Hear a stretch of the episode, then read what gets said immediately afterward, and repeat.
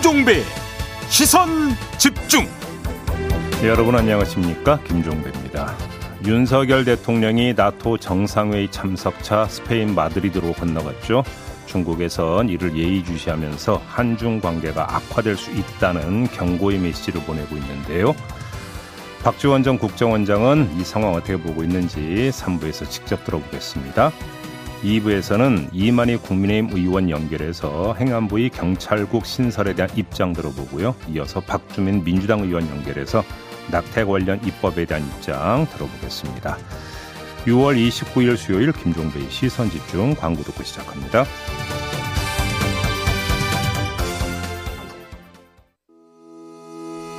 시선 집중은 촌철님들의 다양한 목소리를 기다립니다. 짧은 건 50원, 긴 건 100원인 문자 메시지 샵 8001번, 스마트 라디오 미니와 유튜브 라이브로도 시선 집중과 함께 하실 수 있습니다. 믿고 듣는 진품 시사 김종배의 시선 집중.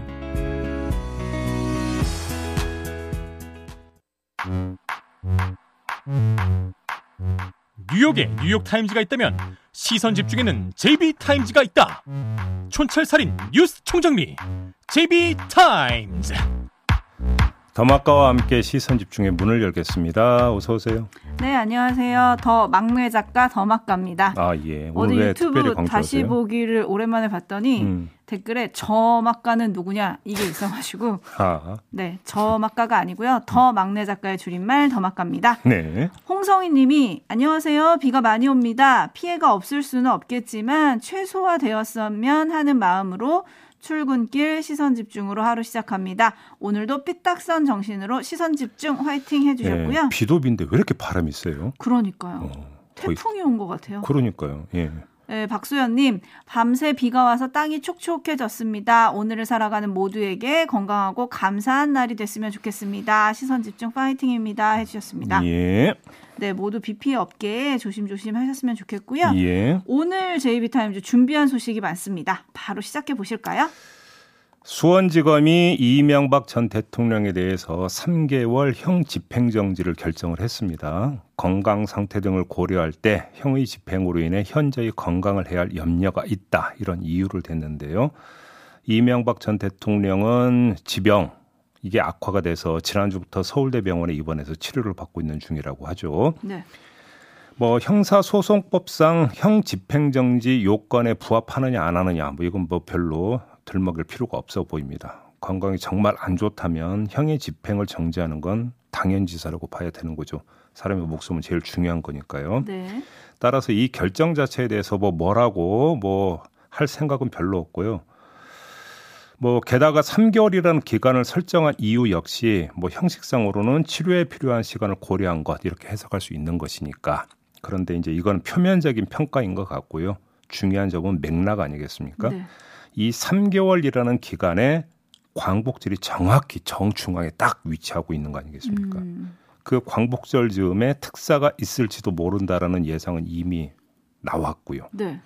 그러면 이번에 결정이 그 광복절 특사에 이명박 전 대통령을 포함시키기 위한 여론 사전 정지 작업이냐 아니냐. 음. 이게 이제 뭐 최대의 관심사 아니겠습니까? 네, 이미 윤석열 대통령이 지난 9일이었죠. 출근길에 사면론에 대해서 과거 전례에 비춰서 20몇 년을 수감 생활하는 거는 안 맞지 않습니까? 라고 음. 얘기도 했기 때문에 네. 많은 언론이 이미 특사를 상수로 보고 좀 해석을 많이 하더라고요. 그리고 윤석열 대통령 주변에 포진해 있는 이른바 윤핵관이니 뭐니 불리는 분들의 면면을 보면 상당수가 이른바 MB계로 과거에 불렸던 네. 친이계로 불렸던 또 그런 분들이기도 하죠. 네. 그렇기 때문에 뭐 직접적이든 간접적이든 윤석열 대통령의 의견을 표할 수도 있는 거 아니겠습니까? 음. 요즘도 좀 함께 봐야 될 것 같고요. 네, 여권에서는 형 집행 정지도 늦었다, 특사로 이어져야 한다, 그게 국민 통합을 위한 거다 이런 반응이 나왔습니다. 네. 그런데 이명박 전 대통령이 약 950일간의 수감 기간 동안에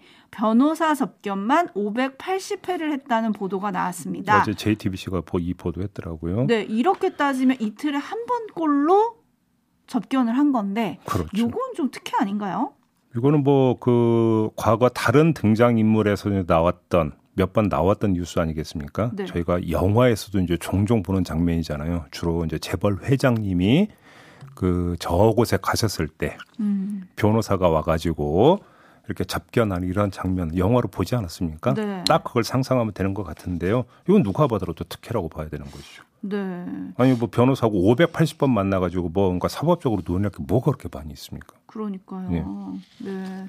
아무튼 요 뉴스도 지금 많이 화제가 되고 있고 광복절 특사 얘기를 잠깐 하셨으니까 네. 이명박 전 대통령뿐만 아니라 김경수 전 경남지사 뭐 같은 정치인들이나 또는 이재용 삼성전자 부회장 의 사면 얘기도 나오던데 음. 이거 이미 저희가 여러 번 다루기는 했는데 네. 김치국일까요?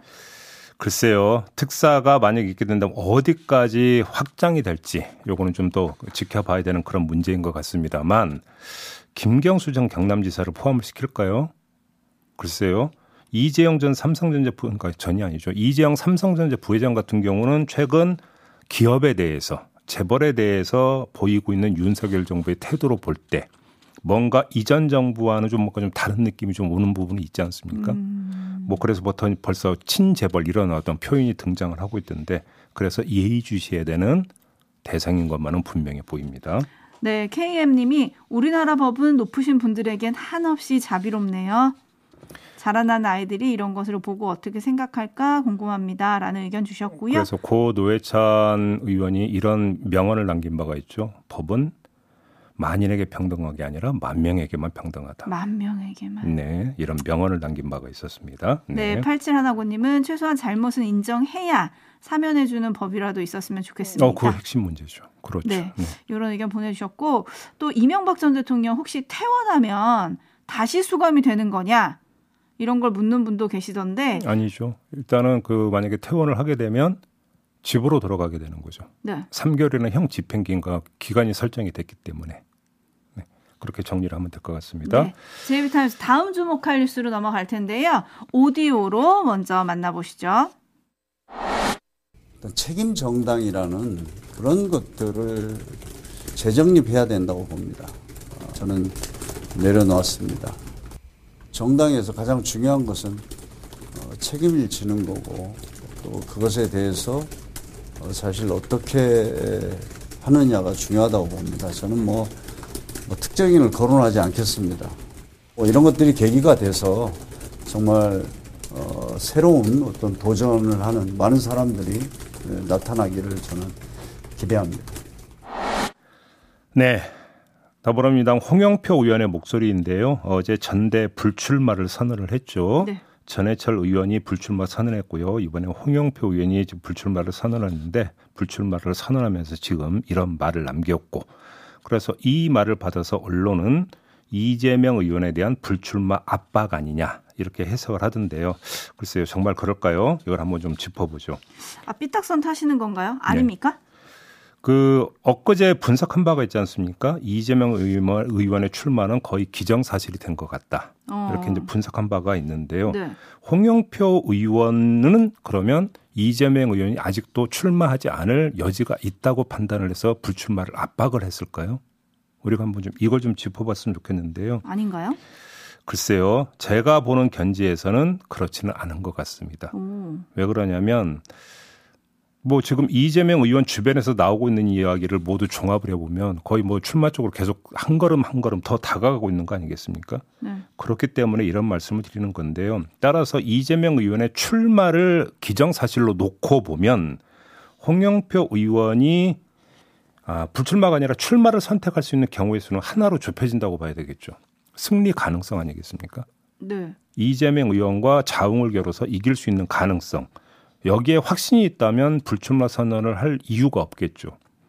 하지만 그것을 확신하지 못했기 때문에 일단 접은 것으로 봐야 되지 않을까 싶은 생각이 좀 들고요. 음. 현실적으로. 네. 물론 이런 판단에는 판세가 불리한 상태에서 정면 대결로 치달아서 분열상을 보이느니 그게 아니라 아, 이 단합과 통합의 메시지를 던지는 것이 훨씬 당에 도움이 될 거다라는 이런 생각도 작동을 했다고 봐야 되겠죠.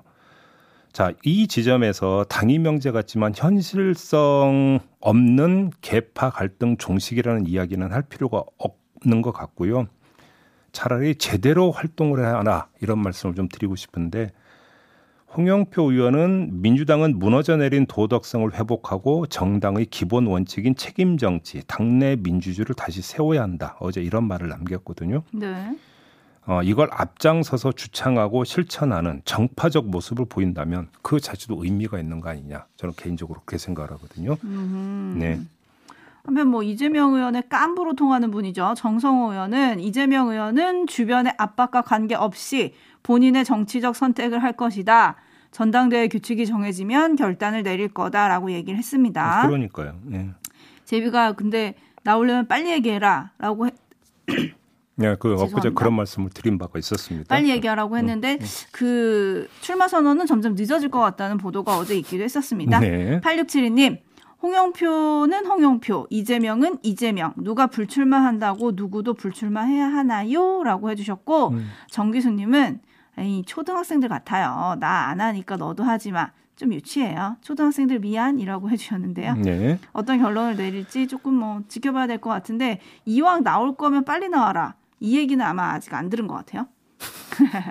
자, 민주당 얘기 나온 김에 국회 얘기도 좀 해볼까요? 어떻게 네. 되는 겁니까? 민주당이 어제 소속 의원 전원 명의로 7월 1일 임시회 소집 요구서를 제출을 했어요. 그 뒤에 오영환 원내 대변인이 무슨 말을 남겼냐면 1일 오후 2시부터 언제든 본회의는 열릴 수 있다. 그 전까지 국민의힘과의 국회 정상화를 위한 협상을 끝까지 포기하지 않겠다. 이렇게 말을 했거든요.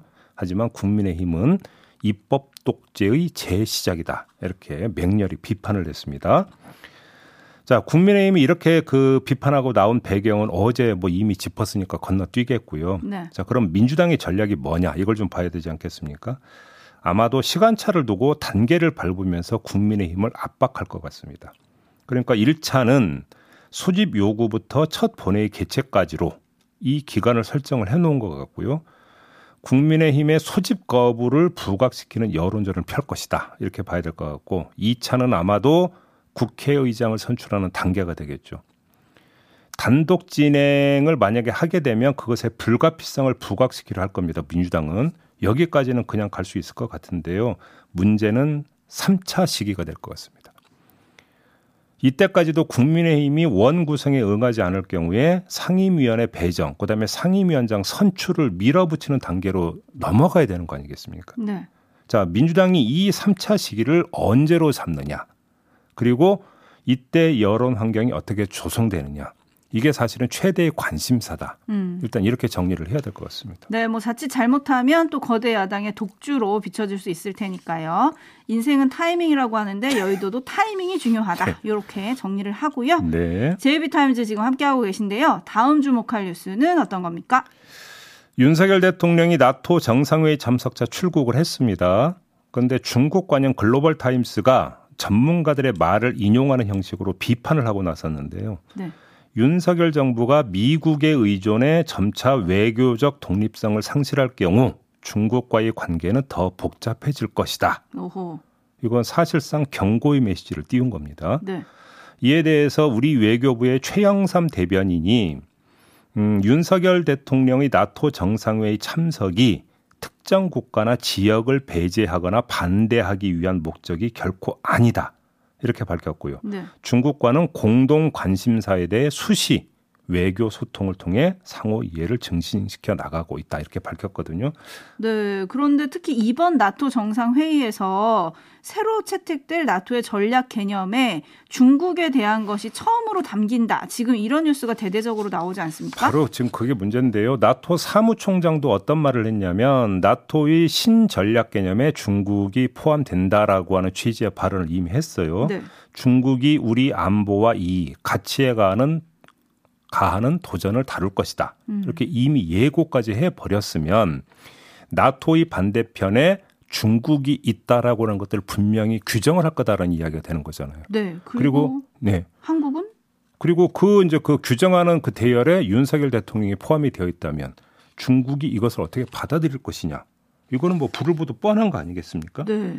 자, 이거에 대해서 지금 대비책이 있느냐 그러면 이걸 봐야 되는 거잖아요. 음. 지금 그 이 최영삼 그 외교부 대변인은 공동 관심사에 대해서 수시로 외교 소통을 통해서 상호 이해를 증진시켜 나가고 있다고 하는데 상호 이해가 증진되는 게 아니라 지금 정반대 현상이 나타나고 있는 거잖아요. 네. 그러면 우리가 이렇게 갈 수밖에 없는 불가피성에 대해서 중국을 이해시키면서 다른 루트나 다른 영역에서 중국과 협력을 강화하는 이런 지금 별도 트랙을 가동을 하고 있는지 지금 그게 지금 뭐 전혀 확인이 안 되고 있고 보이지 않고 있는 거잖아요. 음. 이렇게 되어버리면 미국, 나토와 가까워지는 만큼 중국과 멀어진다고 하면 거기서 발생하는 문제가 무엇인지는 여기서 뭐 구구절절히 말씀을 안 드려도 지금 이제 국민적 상식으로 다 아는 거잖아요. 네. 결국 이전 정부가 미국과 중국 사이에서 이른바 균형의 외교를 해온 것은 그게 좋아서가 아니라 그것이 현실이기 때문에 그렇게 해왔던 거잖아요. 음. 그러면 그 이전의 균형 외교의 축을 무너 만약에 무너뜨린 거라면 그거에 대한 어떤 충분한 대안과 또 대비가 있느냐. 네. 즉 국민 입장에서 이걸 지금 윤석열 정부에 물어볼 수밖에 없는 거죠. 왜냐하면 이거는 우리의 안보 환경, 그다음에 경제 환경이 모두 걸려 있는 문제이기 때문에 그렇거든요. 음. 근데 김혜진 님이 대책은 미국 아닐까요? 라고 보내주셨네요.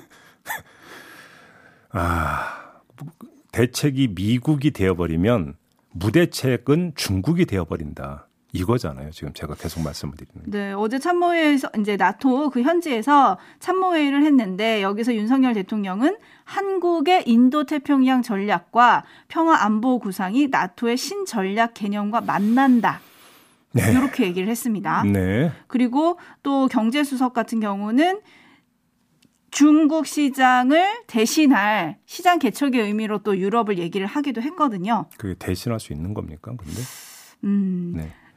그리고 그리고 대신이라는 말이 지금 나와야 되는 상황인 거예요. 근데 그게 네, 아무튼 그런 얘기를 음, 했더라고요. 음, 음, 음, 한편 대통령의 첫 일정을 소개 첫 일정이라고 소개가 됐던 게 한 핀란드 정상회담이었는데요. 네. 이게 지금 취소가 됐고요. 네. 나토 사무총장과의 만남도 연기가 됐습니다. 음. 이에 앞서 나토의 공식 일정보다 더 주목받은 건 전용기에서 나눈 대통령의 말이었는데요. 네. 기자들의 질문에 답하는 윤석열 대통령의 말 한번 들어보시죠. 장시간 비행으로 힘들지 않느냐는 질문엔 이렇게 답했습니다. 프리미어 축구하고 저 유럽 유로컵 있잖아요. 그거 좀 보고 그리고 뭐 책 좀 보고 그랬습니다. 네, 7839님.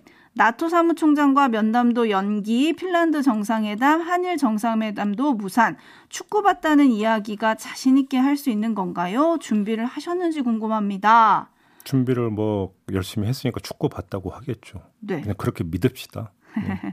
헨젤과 그레테님은 나토 가서 경제 외교한다는 대통령을 어느 나라 정상들이 좋아할까요? 라고 해주셨는데 어쨌든 오늘 또 중요 일정들이 많이 있습니다. 네. 어떤, 어떤 얘기들이 오고 갈지 좀 지켜보도록 하고요. 예. 제이비타임즈 다음 주목할 뉴스는 어떤 건가요? 법무부가 검찰 중간 간부급 인사를 어제 그 단행을 했습니다. 모두 712명 규모. 어, 엄청 규모가 크던데요. 네. 뭐 여기서 뭐 사람들 그러니까 이름 하나하나 거명할 이유가 없을 것 같고요. 핵심이었던 서울중앙임 1 차장, 그 다음에 반부패 수사 1, 2, 3부장 모두 윤석열 사단으로 분류되는 검사들이 임명이 됐다라는 점. 그다음에 성남 지청장 자리가 주목거리 아니었습니까? 네. 왜냐하면 이재명 의원 관련 수사를 총 지휘하는 아마 그 자리가 될 거다라고 이제 그 봤기 때문인데 이 자리에는 윤석열 대통령이 검찰총장 재직 시절에 대변인을 맡았던 이창수 대구지검 2차장이 임명이 됐다. 이런 뭐 내용이 핵심이 되겠습니다. 네, 그리고 고발사주 의혹으로 기소가 된 손준성 대구고검 인권보호관은 서울고검 송무부장으로 이동을 했습니다. 음. 어쨌든 검찰총장이 공석인 가운데 나온 세 번째 검찰 인사인데요. 좀 평가를 해주시죠. 네, 뭐 지금 1차, 2차 인사 때 다 말씀을 드렸기 때문에 세 번씩이나 뭐 굳이 이야기를 해야 될까 싶은 생각이 좀 드는데요. 음흠. 뭐 거의 비슷한 성격, 그다음에 거의 비슷한 과정으로 어떤 이루어진 인사 아니겠습니까? 네. 그래서 그냥 하나만 말씀드리겠는데요. 법무부는 이번 인사를 발표하면서도 또다시 공정에 대한 의지를 강조를 했더라고요. 공정. 예, 이번 인사는 실력과 함께 정의와 공정에 대한 의지를 갖고 그간 어려운 여건 하에서도 이를 실천하기 위해 묵묵히 소임을 당한 검사를 주요 부서에 배치했다. 네. 이렇게 설명을 했던데 이로써 아주 간단 명료해진 점이 있는 거 아니겠습니까? 주요 자리는 윤석열 사단이 독점하다시피 했고 그 명분은 공정에 대한 의지라는 거 아니겠습니까? 이렇게 단순화했으니까 어느 시점에선가 이거에 대한 평가가 이루어지지 않겠습니까? 네. 그러면 윤석열 사단의 검찰이 정말로 공정한 수사를 했는가 이것만 따지면 되는 거 아니겠습니까? 인사가 이렇게 그 선명했기 때문에 평가도 아주 심플해질 수 있다. 이렇게만 말씀을 드리겠습니다. 네. 근데 한동훈 장관은 이런 해석이 조금 불편했던 것 같은데요. 네. 지난 월요일 이렇게 말했습니다. 검찰은 2천 명밖에 안 되는 조직이에요. 무슨 통이다 이렇게 약간 무협지식으로 얘기하는 것에 저는 그 약간 그 과장돼 있다고 생각하고요. 총장 선임 이후에 모든 인사를 뒤로밀겠다 그거는 어, 일을 제대로 안 하겠다는 얘기나 다름없는 것이고요. 뭐 저는 그거에 동의하지 않고 빨리 체제를 갖춰서 국민을 위해서 일해야 된다고 생각합니다. 네. 2천 명밖에 안 되는 조직이기 때문에 돌고 돌아 그 사람이라는 이야기가 되는 겁니까? 근데 그건 성립이 안 되는 얘기 아닌가요? 그렇죠. 근데 2천 명 중에서 그러면 지금 뭐 그 요직이라고 이야기했던 그 몇 자리에 경쟁률만 따져도 몇십 대1 아닙니까? 어허. 그렇죠. 2천 명이라는 숫자가 인사의 어떤 뭐랄까요 정당성이라고 할까요 균형성 이걸 평가하는 잣대가 되기는 좀 힘들어 보입니다. 이 점만 좀 말씀을 드리고요. 오늘 마무리하죠. 담화가 수고하셨습니다. 고맙습니다.